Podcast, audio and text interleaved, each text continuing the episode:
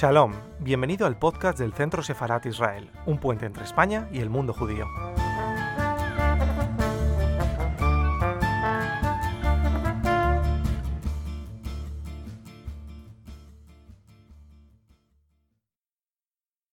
importancia de los periodistas judíos en la, en la actividad periodística en los Estados Unidos o en el periodismo estadounidense, tendemos a pensar en las grandísimas cabeceras del periodismo de los 50, los 60, ¿no? Caso del Post es clarísima. Pero había habido cabeceras anteriores de periodismo de masas. El Forwards, el mayor periódico publicado en lengua yiddish. Uno de los periódicos que llevó el pensamiento revolucionario a los Estados Unidos. Sus lectores, y, y tenía en Nueva York una comunidad de lectores formidable, eran los lectores que habían llegado a la isla de Ellis emigrando desde Polonia, desde Ucrania, desde Rusia, desde el antiguo imperio de los zares.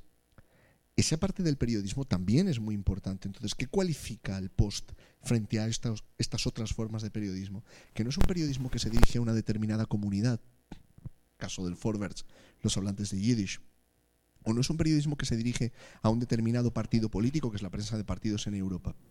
Se dirige a la sociedad estadounidense y hace bueno la famosa frase de Norman Mailer, de que un, periódico es una nación hablándose a sí misma. Y lo que el Post tenía para decir, por voluntad de Graham, era algo muy importante que debía ser escuchado y que marcaba el debate. Y esto, yo, te confieso, Vicente, que a veces esto lo echo de menos. Ese, ese perfil de empresario de medios que dice, no, no, nosotros no nos dirigimos a los convencidos. Nosotros no somos complacientes con nuestro lector. Queremos llevar a nuestro lector a sitios a donde nuestro lector no quiere ir. No, no, eh, es así. El, empresario de prensa, lo primero que tiene desde mi punto de vista. Esto se está, se está grabando, yo tengo, o sea, dependo de un empresario de prensa, ¿no? Pero que, no, y, a ver, en regla general es eso. Eh, tiene que saber esa función social. Es decir, si, si un empresario que hace palomitas, ¿eh? pues lo que tiene que hacer es hacer bien las palomitas, que estén bien cerradas, que tenga un proceso, una calidad, que sea. ¿eh? Eh, un empresario coloca en el mercado productos eh, informativos. Esos productos informativos tienen que estar bien hechos. ¿Y qué, qué significa bien hecho? Bien hecho significa que tiene que servir a la verdad. La verdad, no hay eh, esta mañana estado moderando una, una, mesa redonda muy interesante, un informe de la Fundación Transpar Compromiso y Transparencia publica un informe sobre lo, la transparencia de los medios y su independencia y la credibilidad en función de la independencia. ¿no? Muy interesante. Interesante que hay que decir que, perdón, que en España todos los grandes medios suspendemos en transparencia, en lo que informamos de nosotros mismos. Es decir, eh, pedimos, yo vengo de periodismo económico, he trabajado casi toda mi vida en expansión y soy periodista económico. Y, eh, entonces, lo que exigimos a las empresas, cuando yo informo de tal banco, de tal empresa, oiga usted, eh, no me, pues si me habla de resultados, no me diga que le vida quitando las amortizaciones, sumando no sé cuántos están, no dígame lo que usted ha ganado. Bueno, pues eso precisamente es a veces lo que hacemos las empresas periodísticas. Intentar soslayar cuando nos va mal, ¿no? Eh, comentábamos también que hay dos momentos en que la empresa periodística es lo menos periodístico que hay. Uno, cuando está el EGM, informamos del EGM, porque todos, fijáis, todos ganan. Llega el EGM, todas las radios son. ¿eh? Al que le viene bien comparar año con año, al que le viene bien comparar oleada con oleada anterior, al que le viene bien, no, yo soy el mejor en, en, la franja de 3 a 5 de la madrugada, no sé cuánto, entonces toda la policía va, que es el mejor en la franja. Y cuando se publican los resultados financieros de, la, de las empresas, ¿no? Lógico, también no vas a tirar piedras contra el propio tejado. Bueno, me refiero, eh, eso es aquí, eso es aquí y en Europa. ¿eh? En Estados Unidos son mucho más libres. El, o sea, está mucho, a ver, ¿cómo digo? El empresario periodístico sabe lo que tiene que hacer y la redacción sabe lo que tiene que hacer, no hay eh, eh, conflictos de intereses ahí. Y el, la empresa está para apoyar a la redacción en el 95% de los casos. Aquí también es verdad que es más complicado que se, que se produzcan conflictos de, de intereses, ¿no? pero, Pero bueno, el, ese es un poquito más, más difuso, ¿no? Lo que pasa es que, Vicente, tú has sido crítico como corresponde a un, a un ciudadano libre con los medios. Déjame que yo sea crítico con las audiencias. Porque la historia del post y de las grandes cabeceras del periodismo nos dice mucho sobre los medios y sobre los periodistas, pero nos dice muchísimo sobre las sociedades donde esos medios florecen. Y desgraciadamente parte de este panorama que tú describías, y yo no puedo, no puedo sino suscribir por completo, dice también mucho sobre nuestra sociedad. La sociedad del tiempo del, tiempo de oro del post, los papeles del Pentágono, el Watergate, cuidado. Y luego muchas noticias que no tenían un alcance mundial como tenían estos, pero que en el ámbito local, noticias sobre campañas, sobre financiación de campañas, sobre candidatos, etcétera, venían dadas porque había una audiencia, primero, que las reclamaba. Y segundo, muy importante, que estaba dispuesto a pagar por ellas que entendía que el periodismo de calidad requiere un pago justo y razonable a la empresa y al periodista y tiene un coste de todas las de todas las iba a decir una palabra en inglés que no me gusta utilizar de las commodities de todos los recursos de los que podemos disponer en sociedad de los más valiosos y de los más costosos de obtener es la información en el tiempo de Graham y en el tiempo de estas grandes cabeceras de las que hablamos el ciudadano está dispuesto a pagar por esto. Y aquí se ha producido un cambio en las audiencias. Y es un cambio que debe preocuparnos mucho.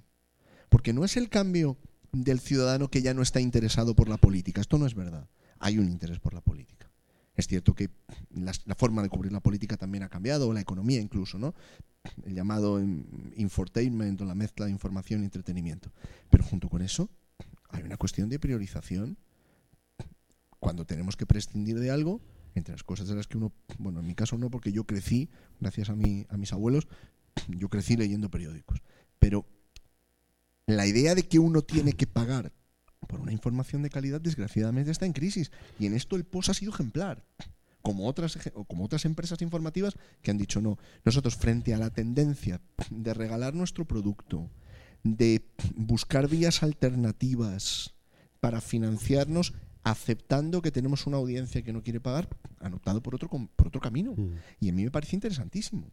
Me parece interesantísimo cómo ha liderado ese proceso. Lo que pasa es que antes de, si quieres, pasamos a hablar de, la actualidad, pero yo quería hacer una última reflexión. Esa audiencia no solo está dispuesta a pagar, está dispuesta a leer cosas que no le gustan nada. Y esto me parece importante, porque habla de la madurez de una sociedad está dispuesta a leer cosas que discrepan profundamente de sus opiniones políticas y de la opinión que tenía respecto a sus adversarios. Y a mí esto me parece que dice mucho de la, de la sociedad, iba a decir, de la sociedad estadounidense en este caso, pero en general de la madurez de una democracia. Supone estar dispuesto a aceptar que el presidente al que uno votó ha hecho algo que está mal. Y supone aceptar, el mayor de los tabúes hoy, desgraciadamente, que nuestro adversario puede tener razón que puede haber un aspecto en el que no está por completo equivocado. Y creo que este papel que desempeñó el POS es un, es un papel es un papel verdaderamente interesante para analizar y para reflexionar. La razón por la que finalmente Nixon se ve obligado a renunciar no es únicamente la presión de la opinión pública en el sentido de la opinión pública es la creciente indignación de los propios votantes que terminan dándose cuenta de que lo que se ha hecho está mal y carece por completo de justificación y de que les han mentido. Porque es una audiencia a la cual le preocupa que le mientan. Es una audiencia que no quiere que la engañen. Y me parece que esto nos brinda muchas pautas para reflexionar también sobre nuestra sociedad. Sí, pero fíjate, eh, Hablando de eso, eh, ¿sabéis que el Washington Post lleva como un ranking con las mentiras de, Donald Trump? De Donald Trump. Desde, tiene Twitter y se le dispara el Twitter, eh, pues tiene contabilizadas 10.000 desde su eh, ascenso, su llegada a la presidencia. 10.000 comprobadas. En este tweet dijo que tal y esto es mentira por esto. En este dijo que no sé cuántos y esto es mentira por esto. Claro, Nixon mintió una vez. Trump ha mentido. Efectivamente, que, ahora hay un ecosistema. Eh, ha cambiado tanto la sociedad, tanto, desde el año 72 dimite eh, hasta ahora que los parámetros son no, no, es, no, es, comparable me explico. O sea, ahora la información te llega como tú quieres por donde tú por donde tú quieres. Lo hablaba antes con lo comentábamos un poco el, el, uno de los éxitos hablamos de Washington Post el Watergate y tal pero la transformación digital que hay en Washington Post es modélica